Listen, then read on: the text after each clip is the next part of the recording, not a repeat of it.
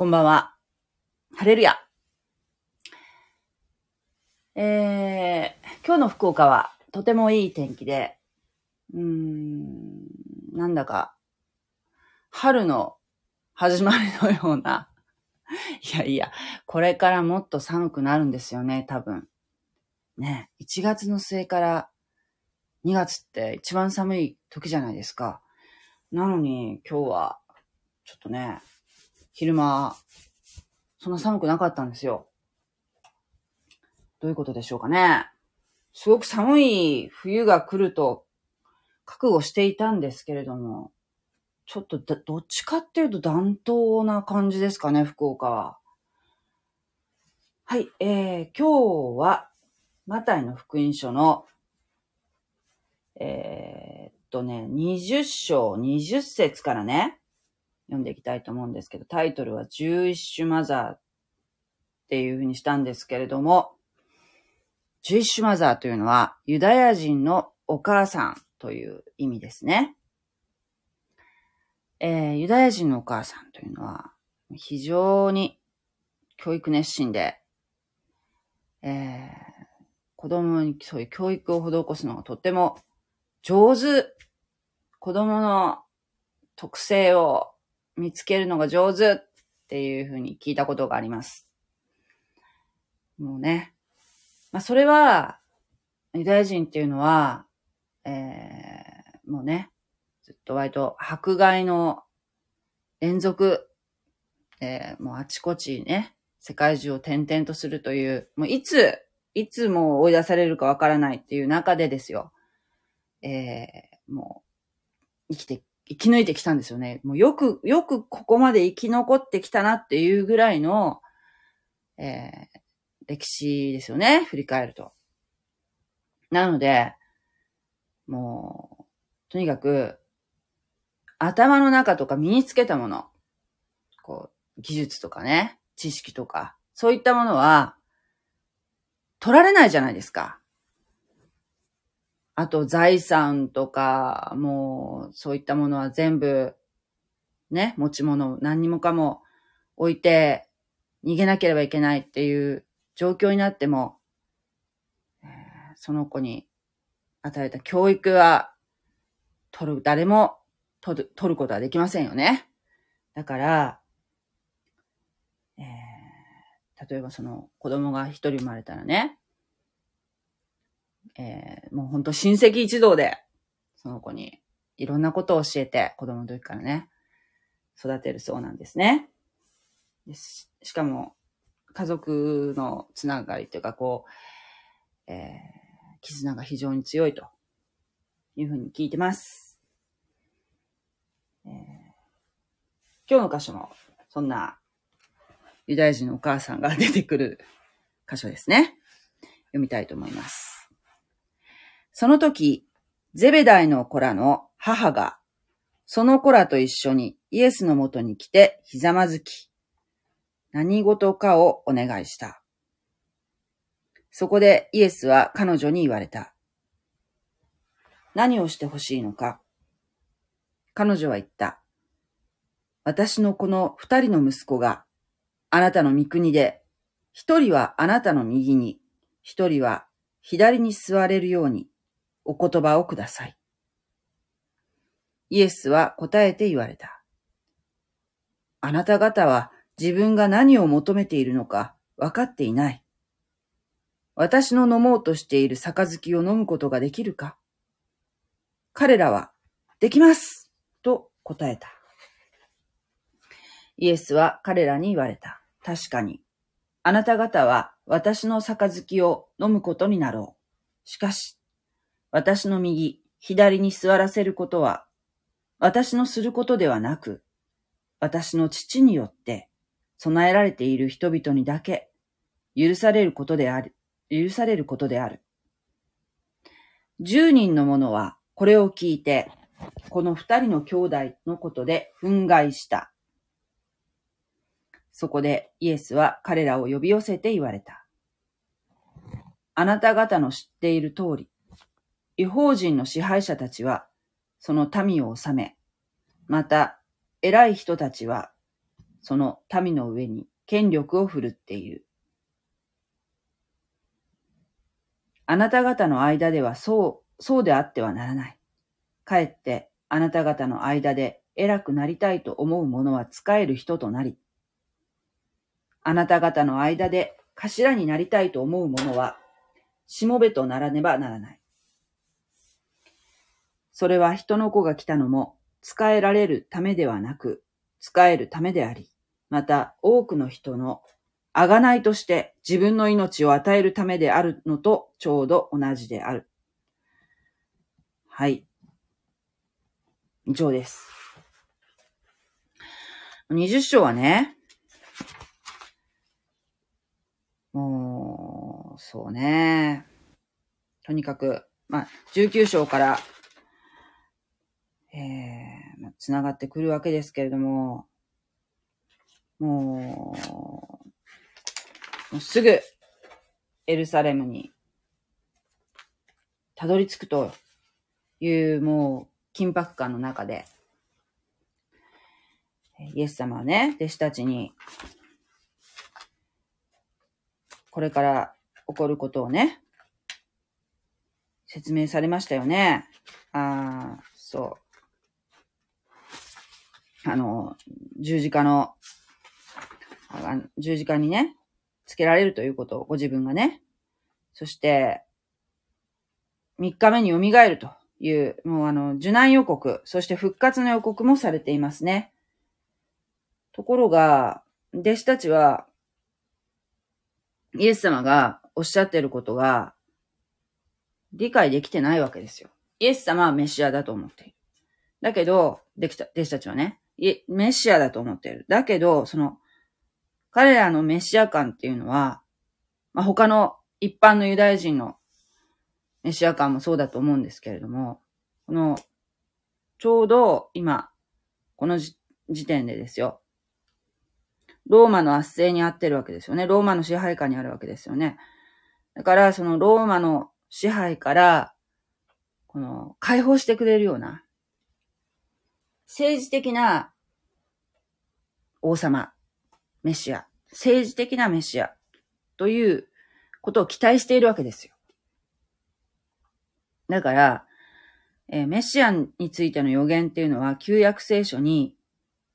たくさんあって、そしてそのことが、えー、イエス様によって成就されているんですけれども、えー、そのことをですね、その奇跡を、奇跡の数々を、パリサイ人はパリサイ人っていうのは、あの、ユダヤ教の、えー、立法学者のことですね。は、えー、奇跡が神から来たものではなくて、サタンから来たものだと、えー、いう結論を出したんですね。だから、なんていうかな。ユダヤ人を救うためにイエス様が来られたのに、ユダヤ人の、えー、罪の贖いのために、魂の救いのために、霊的な救いのために来られたのに、もかかわらず、その、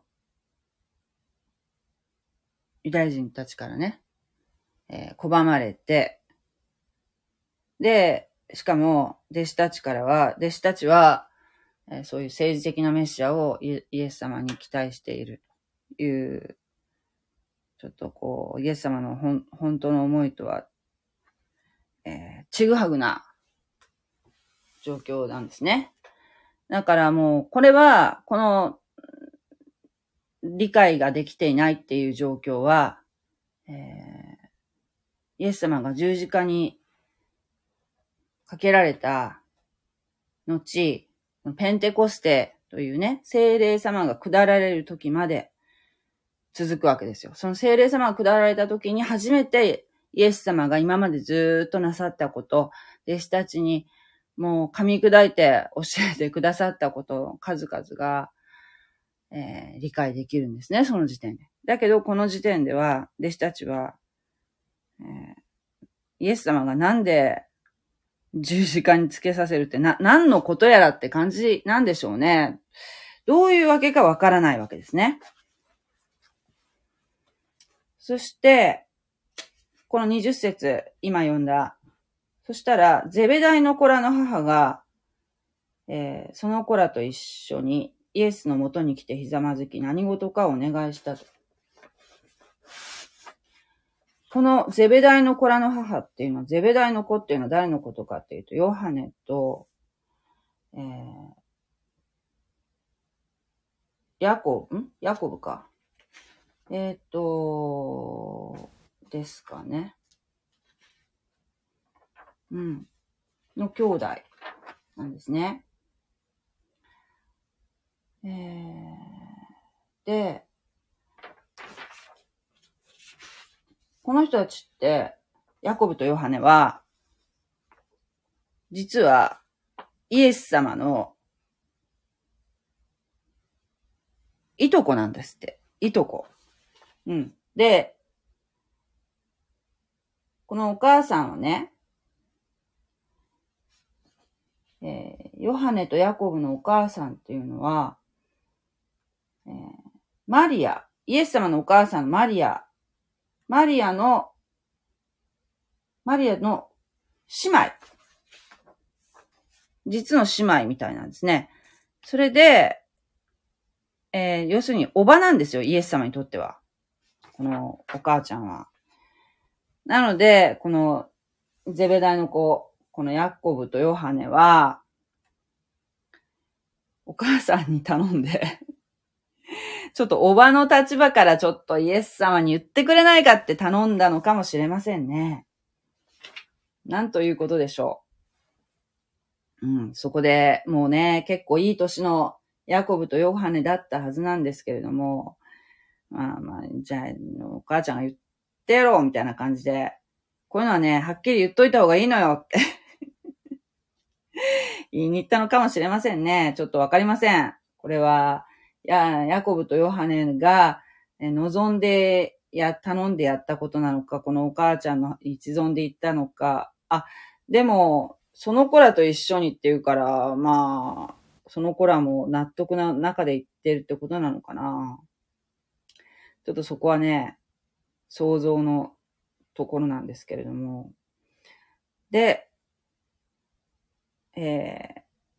何をしてほしいのかと。イエス様がおっしゃいましたね。何をしてほしいんですか？と彼女は、私のこの二人の息子があなたの御国で、一人はあなたの右に、一人は左に座れるようにお言葉をくださいと。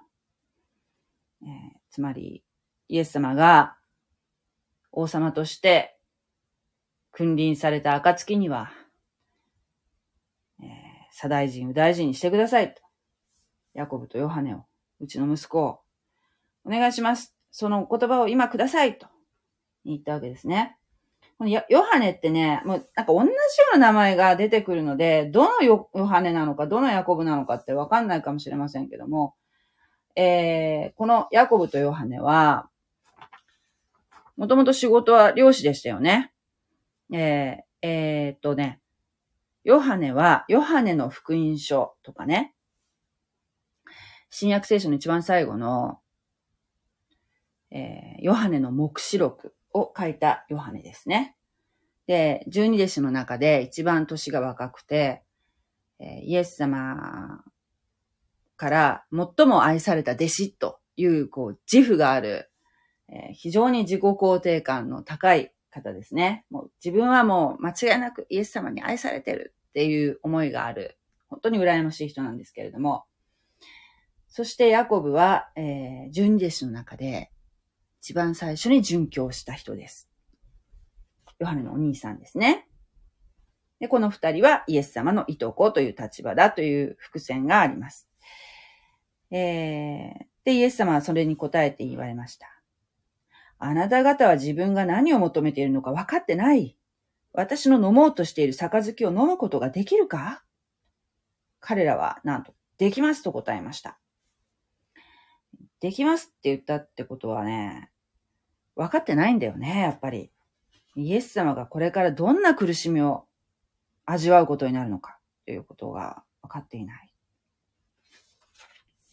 イエス様が辿った道をあなたが辿ることができるか。うんするとね、イエス様が言われました。彼らに言われました。確かに、あなた方は私の杯を飲むことになろう。しかし、私の右、左に座らせることは私のすることではなく、私の父によって備えられている人々にだけ許されることである。ということは、私の杯を飲むことになろうと。さっきも言いましたけども、ヤコブは、この十二弟子の中で一番最初に殉教した。はい。えー、このイエス様を信仰しているものというね、ことで、えー、そういう運命をたどっていくわけですけれども、ヨハネも、晩年、うん、パトモス島というところにね、流刑になりまして、この方はね、ヨハネはね、殺されはしなかったんですね。老年まで生きた唯一の十二弟子の中で、えー、老年まで生きた人ですね。で、ヨハネの目視録、ヨハネの福音書、書き残しましたね。ですから、どちら、十二弟子はもうみんな、それぞれね、えー、本当に大変なことが、運命がこれから待ち受けているんですけれども、この世ではね。だけど、それでもね、もう精霊様が下った後のその弟子たちの働きというのは、えー、もう本当に同じ、あの、あのペテロですかっていうぐらいの本当に素晴らしい働きをして、えー、イエス様の教えを広めていくことになるんですね。そして、キリスト教の礎を固めていくわけですね。だけど、イエス様は、えー、その報酬、報酬というのは、私が決めることではなくて、私の右につくとか左につくとかそういったことは私が決めることではない。それは父が決めることである。おっしゃってるんですね。父によって備えられている人々にだけ許されていることであると。言ってるわけですよ。えー、このように、えー、天の御国での自分の報酬というものを求めるということをについてですね、今回、まあ、前回でもそうですけれども、後のものは先になり、先のものは後になるであろうというところでもね。まあ、この、さ、えっ、ー、と、20章16節までの、あの、武道園の例えですね。この間やったやつですけですけども。これは、うーん、まあ、あれですよね。救いに関する話なので、えー、信仰歴の長さとかそういったもので救いが決まるわけではなく、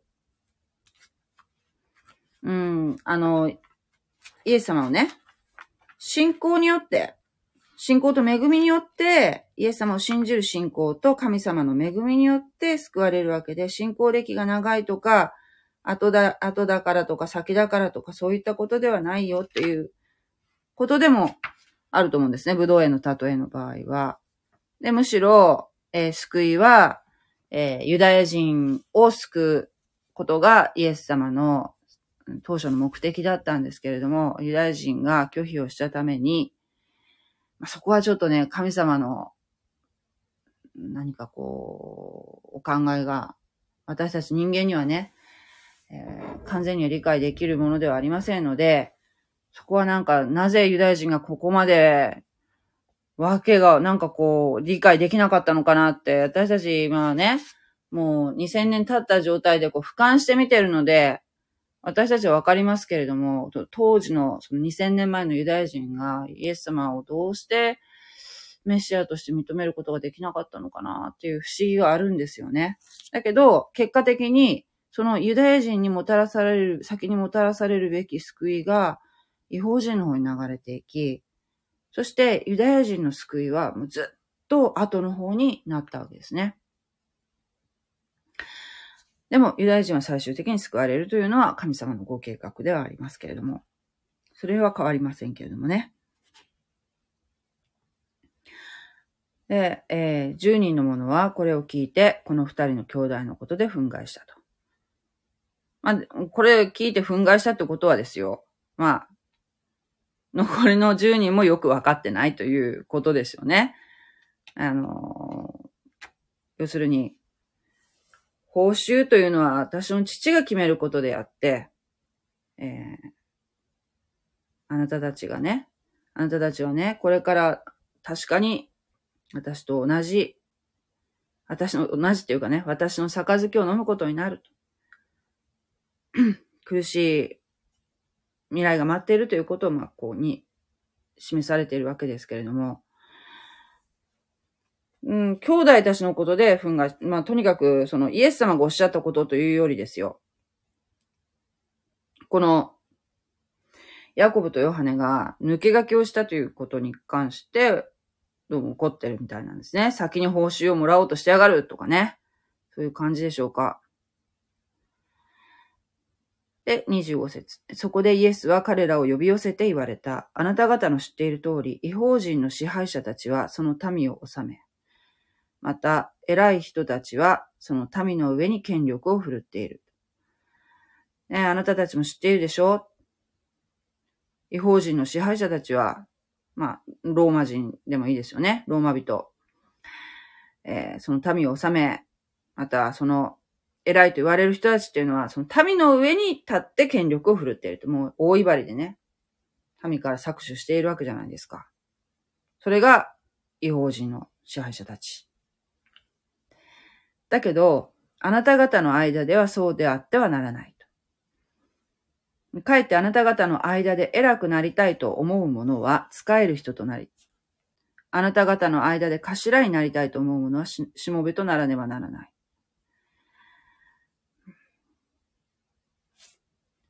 つまり、人知れ、人知れず、人知れず、人々に仕える者たちの方が偉いんだ。人の上に立って権力を振るっている者は、天の御国では評価が低いんだと、おっしゃってるんですね。まあ、そうとも、まあそうなんだけど、そうとも言えない部分もあるんですよね。やっぱり、えっ、ー、と、旧約聖書を見てても、油注ぎといって、例えばですよ、その、ダビデとか、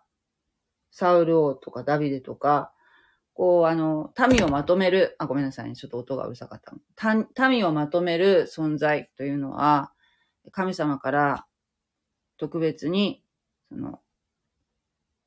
証明されて、そしてその任についているという部分もあるので、えー、必ずしも、こう上に、人の上に立っているものが評価が低いというわけじゃない、ないと思うんですね。やっぱりその、まあ、日本でもそうですよ。例えば総理大臣とか、ま、いろいろね、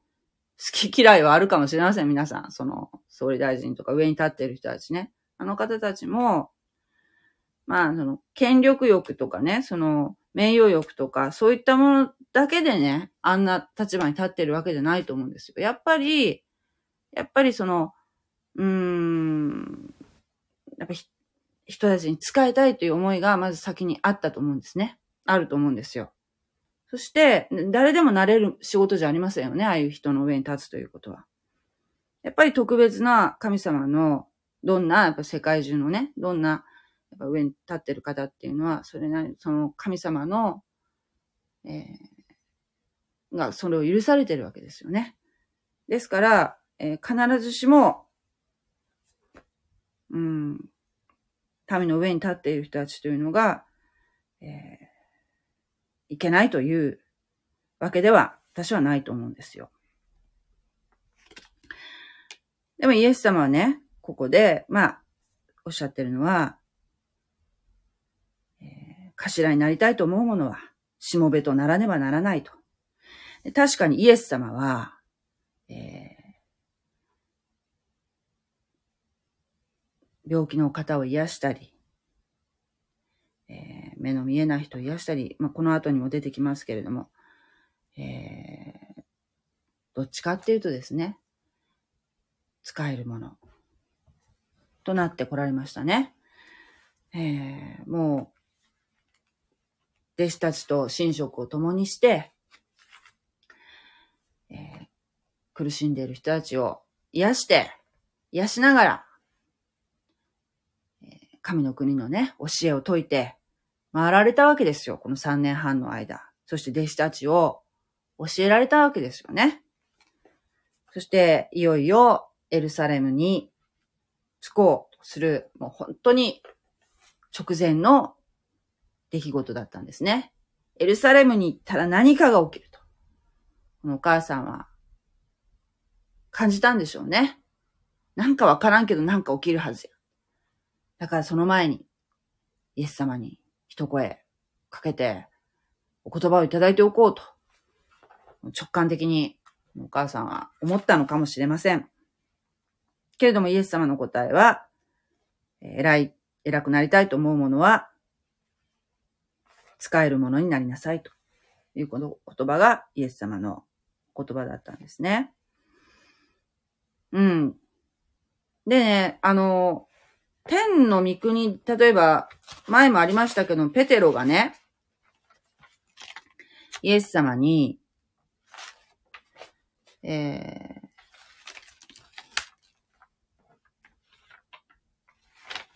あれでしたよね。天の御国では報酬、報酬というかね、どのような、えー、報酬がありますかと、イエス様に聞いた箇所がありましたよね。あれ、どこでしたっけ？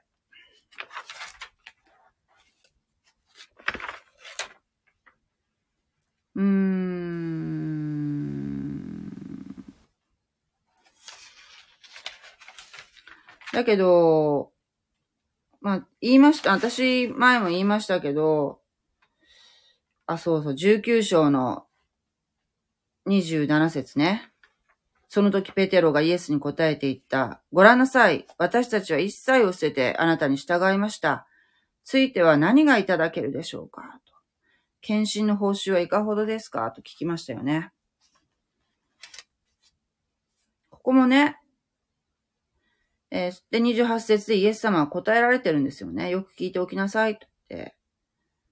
あなた方、十二使徒は、十二の位に座してイスラエルの十二の部族を裁くんだよ。このね、この報酬を求める箇所がこう、続けてあったっていうところでね、もう本当に私思ったんですよ。えー、こう報酬を求めることは寂しいことなのかと。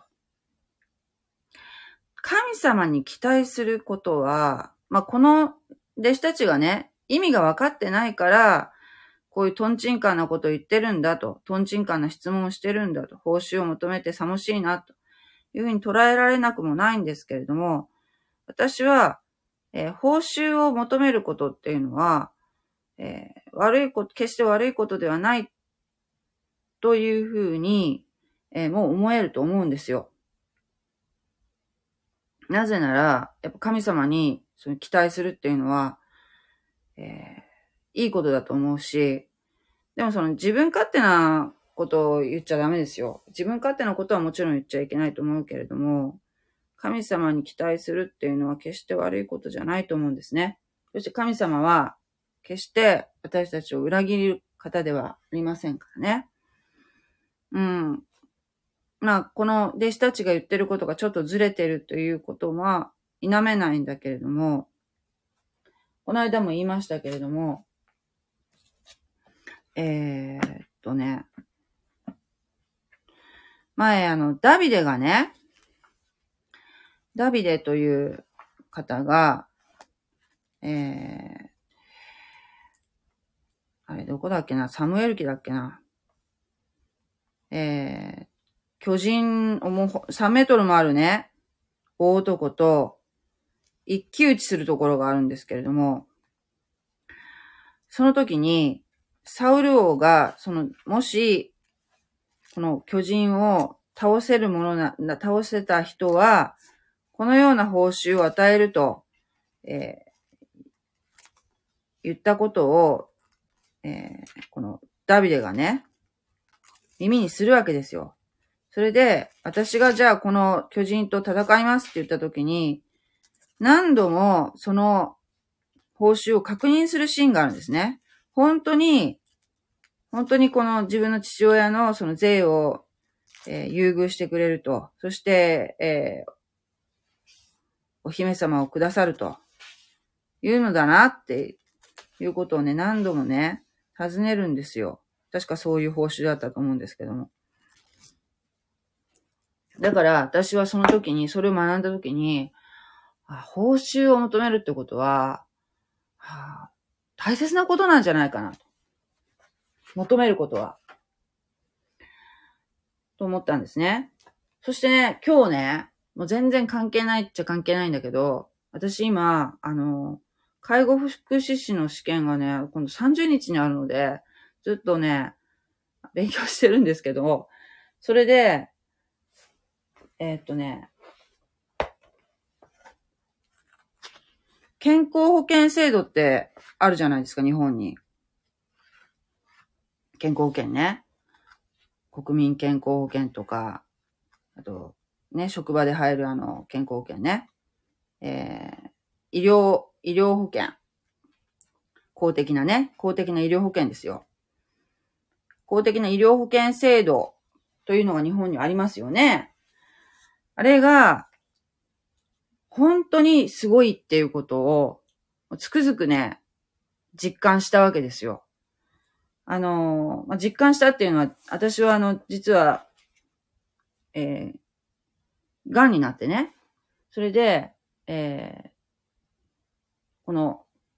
医療保険のお世話になったわけなんですけれども、それはあの、ざっくりいくらかかったとかいう動画が、あの、私の YouTube の動画にあるんですけれども、もし参考にされたらいいと思うんですね。ど、どういうものかっていうのはね。もう非常になんかあの、あんなに大変な手術をして、そして、えー、入院して、ね、たくさんの薬を使っていただいたわけなんですけれども、えー、それなのに、この値段でいいんですかっていうぐらいの値段で、えー、済んだわけですね。いうのを、やっぱりその自分が、そういう、えー、保険制度を、あまり熟知はしてなかったんですけれども、すごいなと思って、ということは、そんなにね、えー、例えば、がん保険っているのかなって正直思ったんですよ。がん保険って、なんか、絶対入らなきゃいけないって、